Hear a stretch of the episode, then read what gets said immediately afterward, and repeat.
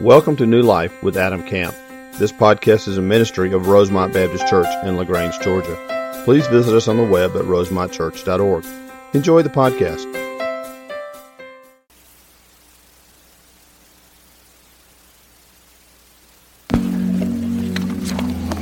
Let me pray for us. Father, we, we commit our hearts and our minds to you right now as we open the truth of your word. May it speak clearly into our lives. Convict us, Father. May it challenge our thinking. May it mold and shape us. May we hear from you very clearly, Father, and may we be transformed more and more into the image of your Son, Jesus Christ. It's in his name that we pray. Amen.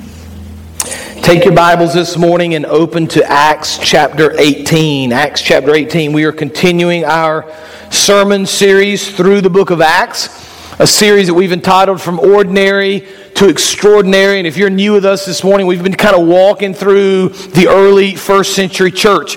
We've seen God take a group of kind of ordinary believers, people that were scared to death, afraid, hiding in the upper room, through the power of the Holy Spirit working through them, through uh, some pretty exceptional events. God has taken ordinary people and done extraordinary things through them. So we've kind of tracked along and followed along with several of these people. Peter, for example, the apostles. The last several weeks, we've looked at the story of Paul. Paul completed one missionary journey. He started a second. We'll eventually do a third. And last week, if you remember in our study, the Apostle Paul was in Athens. And he'd gone to Athens and had noticed the idols and how the people of Athens studied and worshiped and loved the idols. And I kind of challenge you in modern times with understanding modern idols.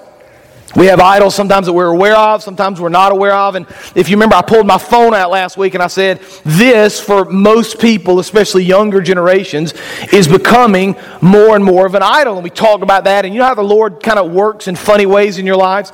I'm not kidding you. Monday, my oldest daughter, who's almost 17, her phone died. not kidding. I mean, when I say it died, I don't mean the battery ran low. I mean the touchscreen quit working. Like, you know, you could push it as hard as you wanted nothing would happen. And so, you know, much frustration and almost tears ensued, as you can imagine, for the next several hours. And we went up to Verizon and we're in there for like two hours, which is typically the case, and talked to the guy, saw the different options. There's all kind of phones to choose from. I'm pointing at the flip phone. Honey, you think you want the flip phone? No, no, no, no, no, no, no, no, no, no flip phone. So we get everything worked out figure everything out, you know, sign all the paperwork, get up to the counter. And my daughter is already, uh, you know, she's kind of having a panic attack because it's already been like hours since she snapped.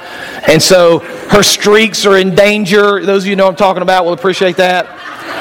And so uh, we're at the counter and we're, we're about to pay, and I give the guy my card. It works, no problem, uh, all over town. I've used it at Verizon. He plugs it into the machine, and he looks at it, and he, and he turns it around, and he, he hands it back to me.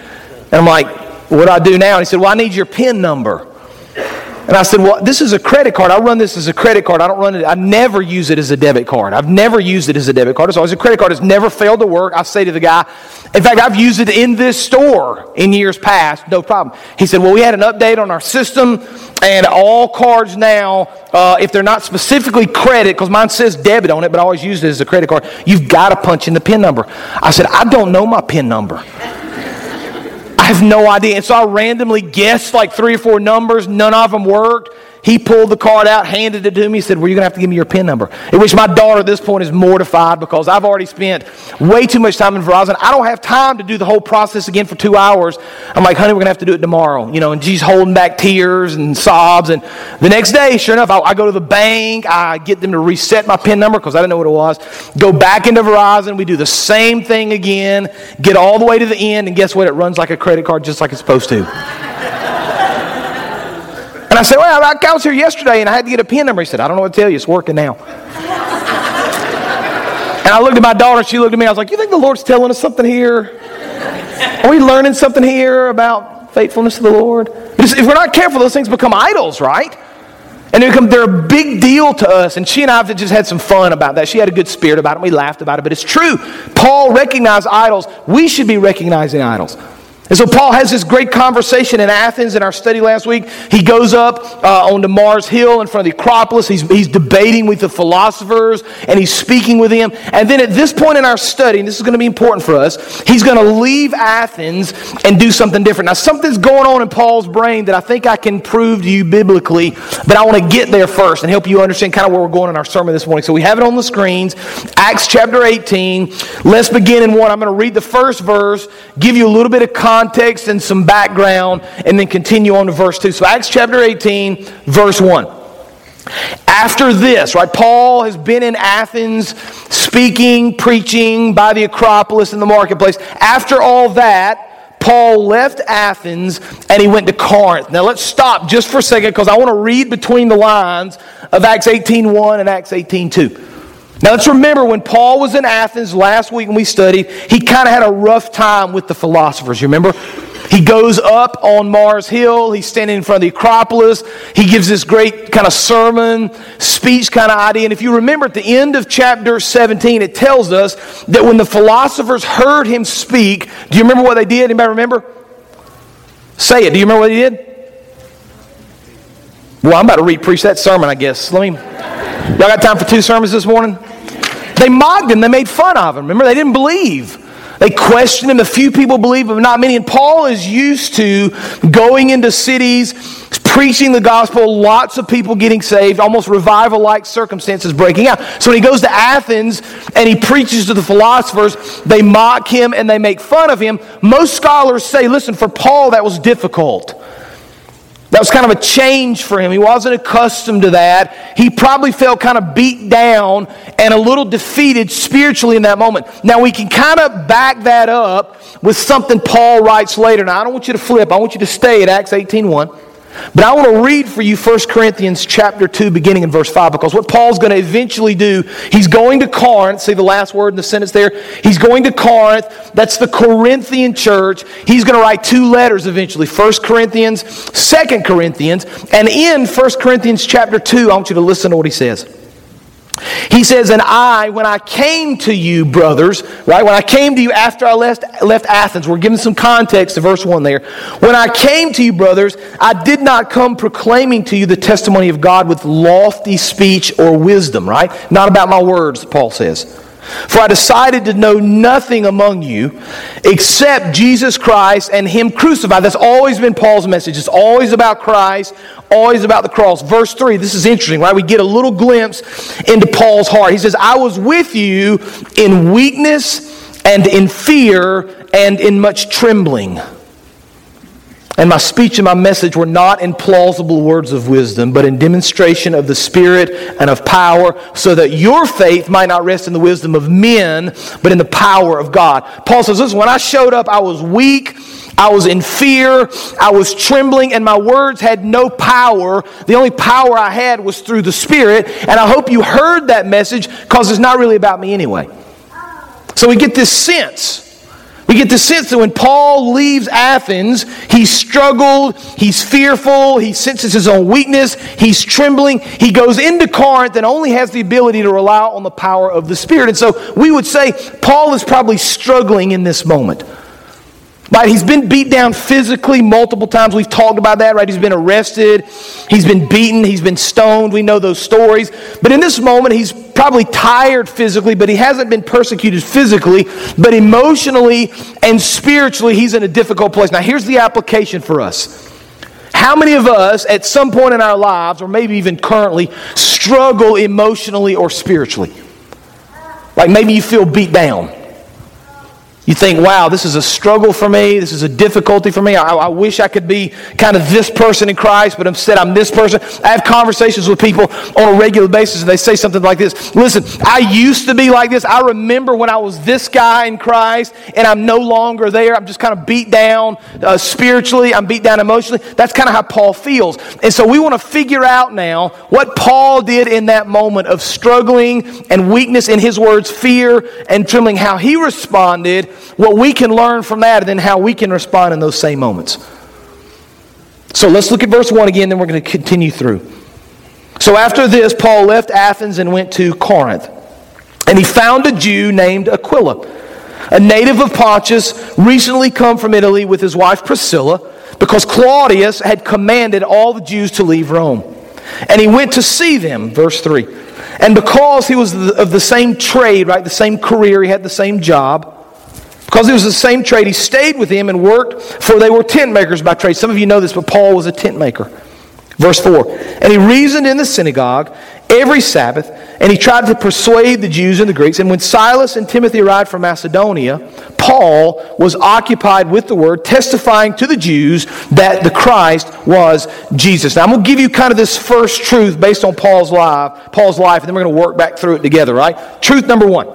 We have it on the screen. Christians are not islands. We should not try to do ministry alone. Christians are not islands. We should not try to do ministry alone. Some people have this mindset with Christianity.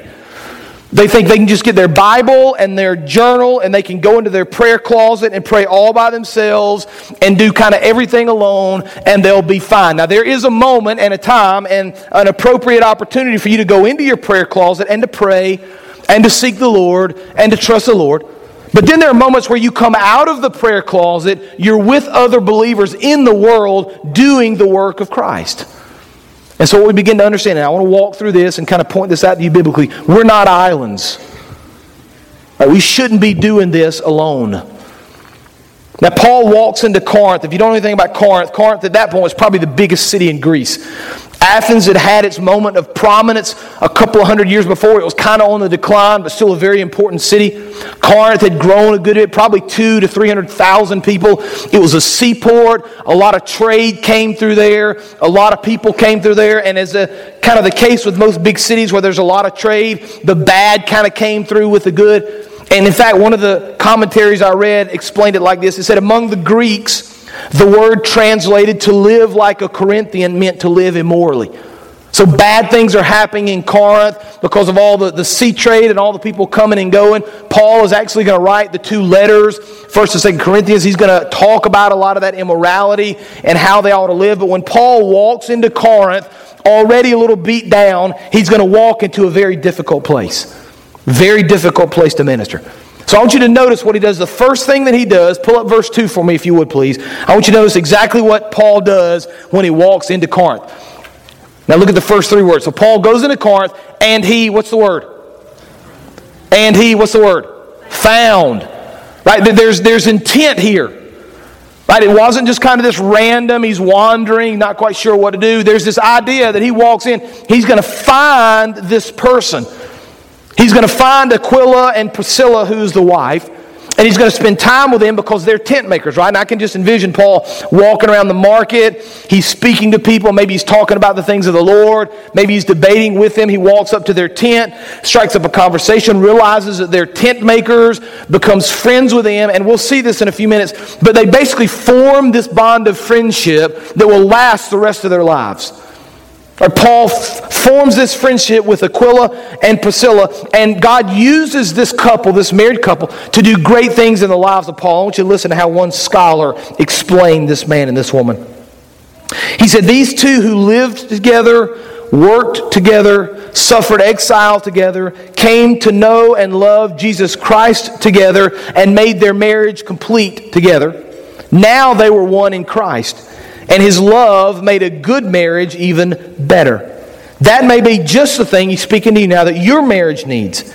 If either one of you has never placed your faith in the sacrifice which Christ made for your sins, your marriage cannot be complete. True oneness can only be found in Christ. So we understand there, there's this probably older, uh, a little bit more mature couple that now take Paul in kind of under their wings. They allow him to live there, to train, to teach, to understand how to live and how he should function. And I'm just reminded of the people in our lives the older people, the more mature people, especially the more uh, the spiritually mature people that pour into our lives right, that train us, that help us understand. I'll, I'll, never forget when I first took a job teaching. I graduated college, got a job teaching in Albany, Georgia, and I moved down there, interviewed, they hired me, and I said to the principal, listen, I don't know where to live down here. I don't know where the apartments are. I don't know where the houses are. I have no idea. I was fresh out of college. I'm not quite sure what I'm going to do. He made this incredible offer me. He was a Christian man. He said, You know what? I've got a spare room. Why don't you move in with my wife and I till you can find a place to live? So I took him up on it. So for several weeks, I don't know, six or eight weeks, a few months, maybe I don't remember how long it was, I lived with this guy and his wife. And I'll never forget those, those moments kind of late in the evening where we just kind of sit in the living room and chat. Or I'd get up the next morning and he'd be eating breakfast and have a cup of coffee and have his Bible sitting on the table studying his Bible. And I'd sit down and we'd just chat. And just those opportunities, those moments where he wasn't really probably thinking a whole lot about it and I wasn't really probably thinking a whole lot about it, but he was pouring wisdom into me. I still remember those moments. Like I still remember some of the things he said to me. I still remember his love and his wife's love for me, how they offered their home to me. I think, you know, how often is that happening in our world today? Like, how many mature believers are pouring into the lives of young believers?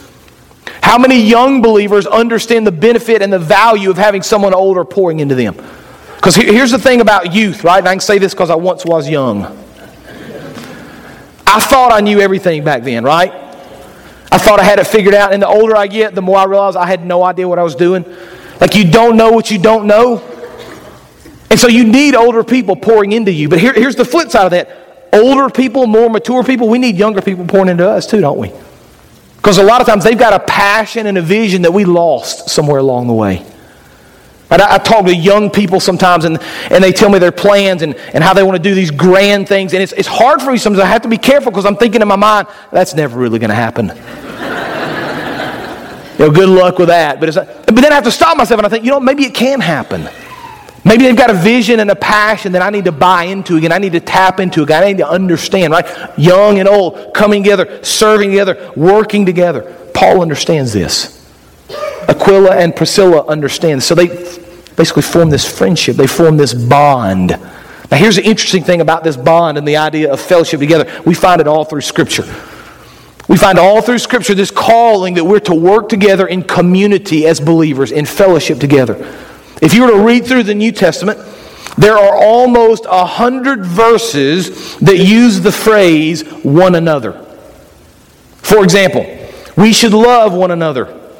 We should bear one another's burdens. We should forgive one another. We should seek good for one another. We should confess sins to one another. Over and over and over again, the idea of one another comes up. Why? Because we're supposed to be together.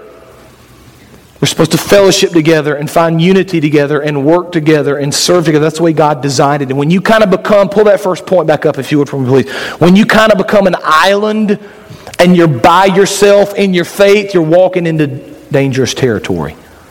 So I'm going to give you four things biblically, four reasons biblically we need to be around other believers. We have them on the screen. Here, here's the first reason we should be around other believers. Number one, for encouragement.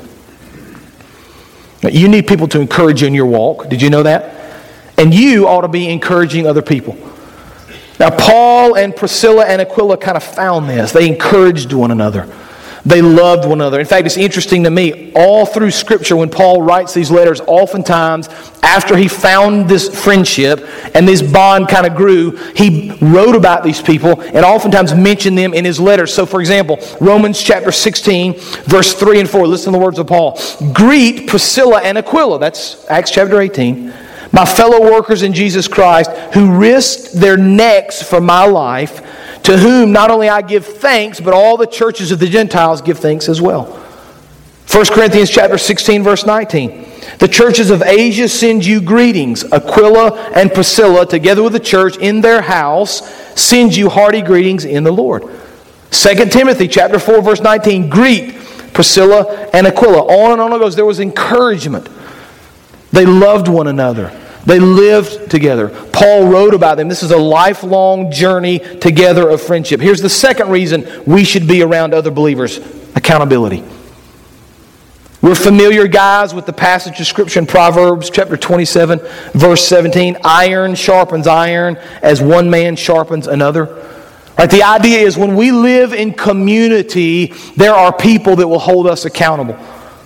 You know, I don't know about you, but when I'm by myself and I'm not around other people, I tend to gravitate towards this place where I think I'm just so smart and I got it all figured out. You ever do that?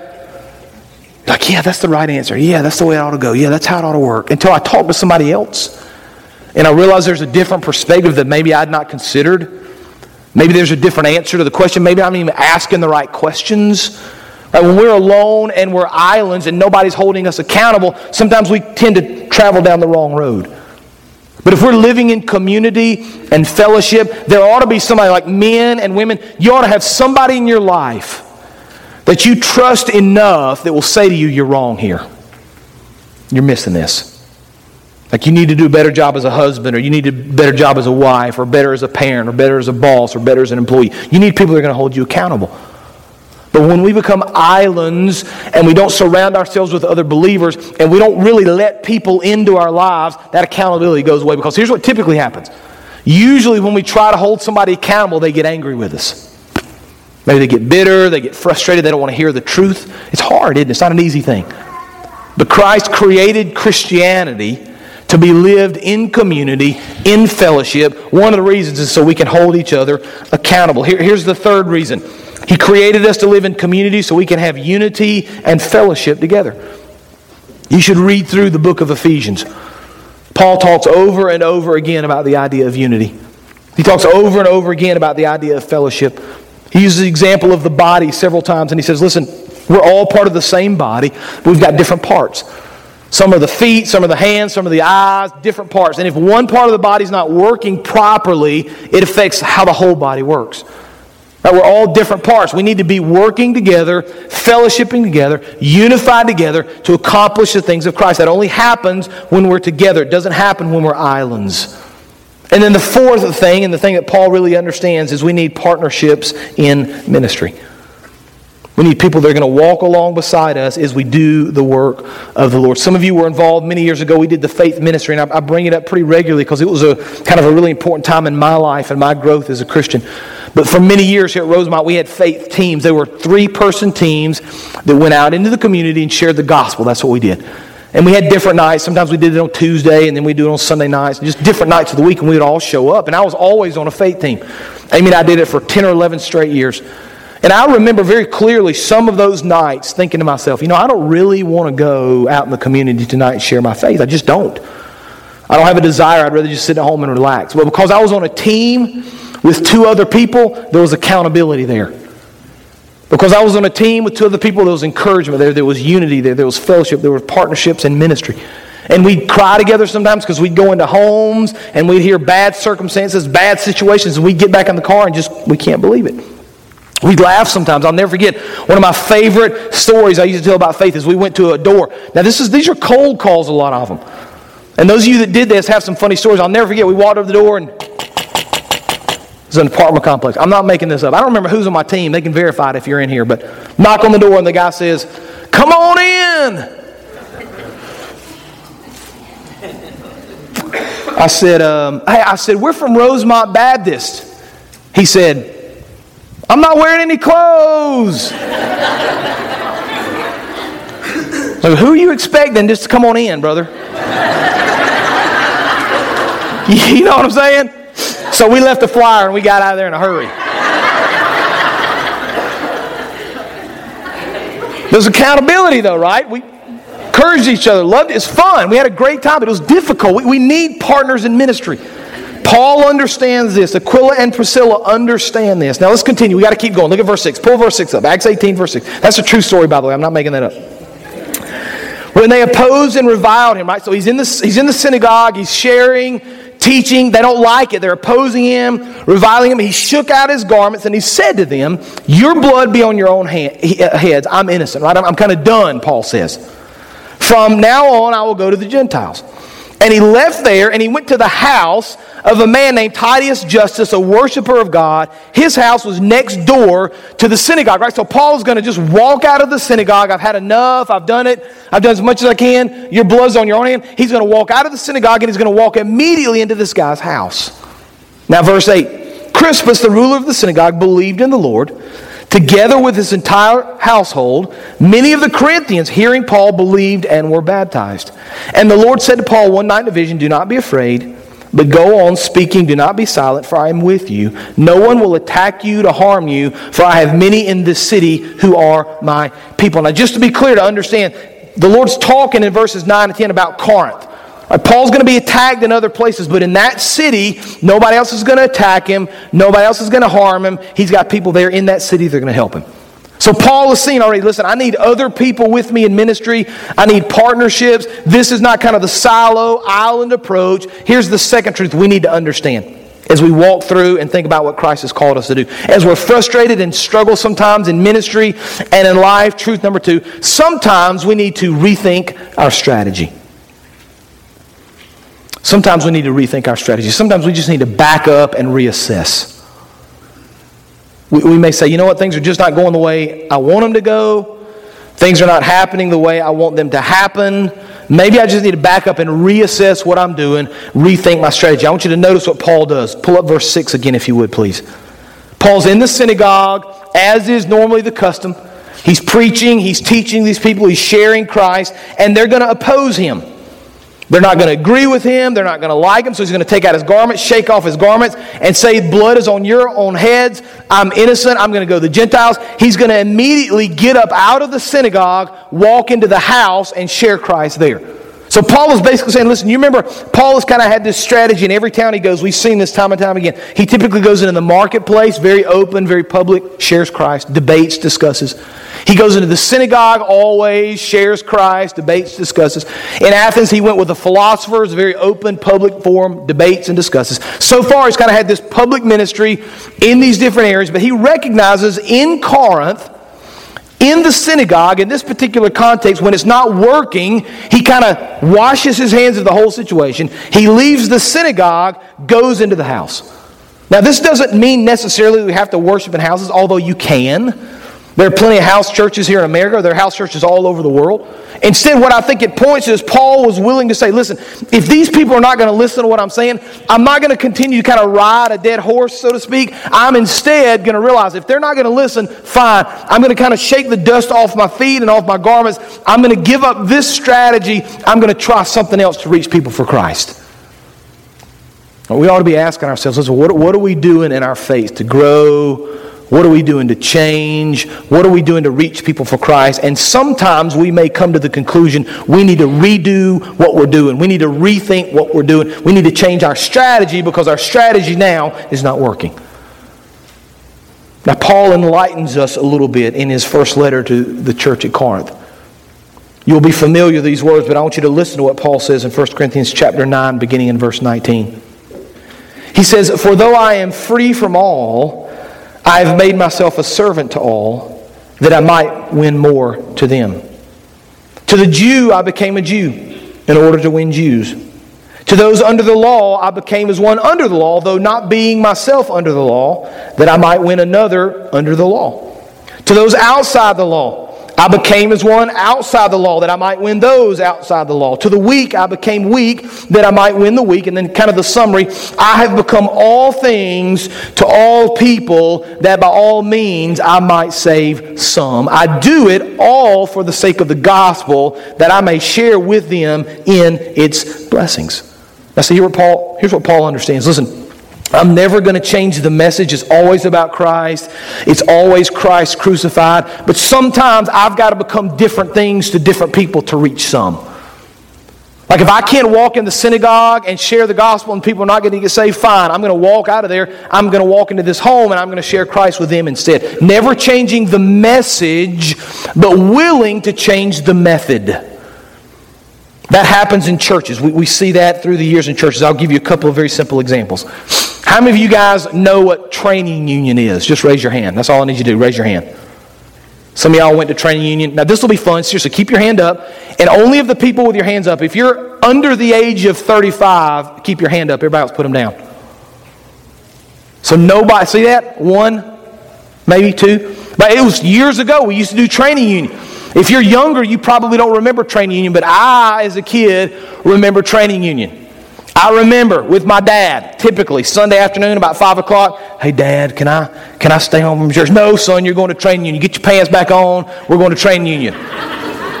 you had the conversation with your dad too. You remember those conversations? Training union was good. It was a good. It was like a discipleship program on Sunday nights. It was a good thing. But guess what? We just changed models. Still preaching the gospel, using different models. I went back and read this week, I think about how sermons have changed and the way sermons have been preached over the years, and I've always been interested in that. I went back this week and I read a sermon by Jonathan Edwards. You're probably familiar with Jonathan Edwards, a Puritan, uh, one of the greatest theologians in American history, lived in the kind of early to mid 1700s in New England, pastored a church, was, was greatly responsible. Uh, the Lord used him to start the Great Awakening. You're probably familiar with the story. But he preached a sermon called Sinners in the Hands of an Angry God. And if you've never read that sermon, you ought to read it. I've read it several times. I read it again this week. And the thing that always strikes me about that sermon, there's several things that strike me. The first one is it's just theologically rich. It's just solid. In fact, I, I, wrote down one of the things he says very simply. It's, again, the title is Sinners in the Hands of an Angry God. He says, There's nothing that keeps wicked men at any one moment out of hell but the mere pleasure of God. We're sinners in the hands of an angry God. And that's all he's got to do. So we're completely relying on him. That's kind of the point of this sermon. But I read that sermon, and I'm just be very honest with you, kind of based on our culture and, and how people preach today and how we do it. You read that sermon, and if you were to read it, you would think to yourself it's kind of dry.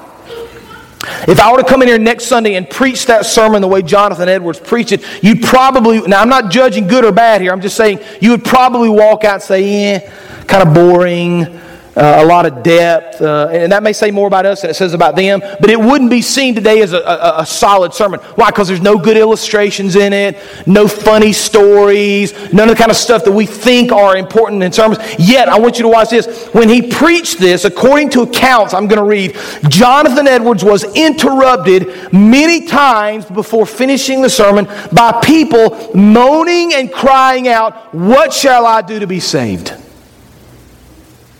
Like he's preaching, and people in the audience are going, What, I, what do I need to do to be saved?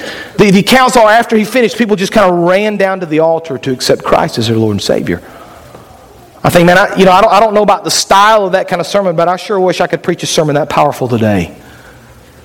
Because I, I can tell you with all honesty, I've never been interrupted in a sermon by somebody hollering out to me what I need to do to be saved. Right, we see methods change, we keep the gospel center.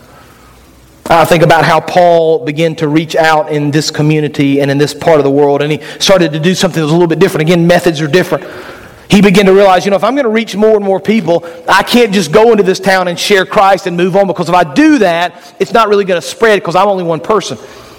And so he started kind of this church planting movement. He would go into a town, he would preach the gospel, a few people would get saved, and he would say, Listen, you're now the church at Corinth. I want you now to be discipled, to, to study the Word, to try to. Uh, no, he didn't say study the Word because there wasn't a Word at that point. Listen to the apostles' teachings. I'm going to train you. I want you to understand who Christ was. Then I want you to go out into the world, share the same gospel, reach more people, and those churches will start. Right? Interestingly enough, it's the same model we see in India. When we send teams to India now, and we go and talk to the believers. They'll go into a village, they'll share Christ, people will get saved, they'll plant a church, that church will go and plant other churches, and so on and so forth. It's an incredible model. Paul started that. We, we ought to be thinking, as we think about the lostness of America, I, have read some stats this week from North American Mission. Why don't you listen to a couple of quick stats here? There are, they estimate 269 million Americans that don't have a personal relationship with Christ. 269 million Americans that don't have a personal relationship with Christ. In the city of Atlanta alone, there's one Southern Baptist church for every 5,210 metro Atlanta residents. One Southern Baptist church for every 5,210 metro Atlanta residents. Now, there are other denominations, I'm not saying they're not, but there's just not many churches in Atlanta. We need church planting. We need people that are willing to go, that are willing to share, that are willing to plan, that are willing to look, pull that second truth up, that are willing to kind of look at the model of what they're doing and say, you know what, maybe what I'm doing is not working. Maybe I need to rethink my strategy personally.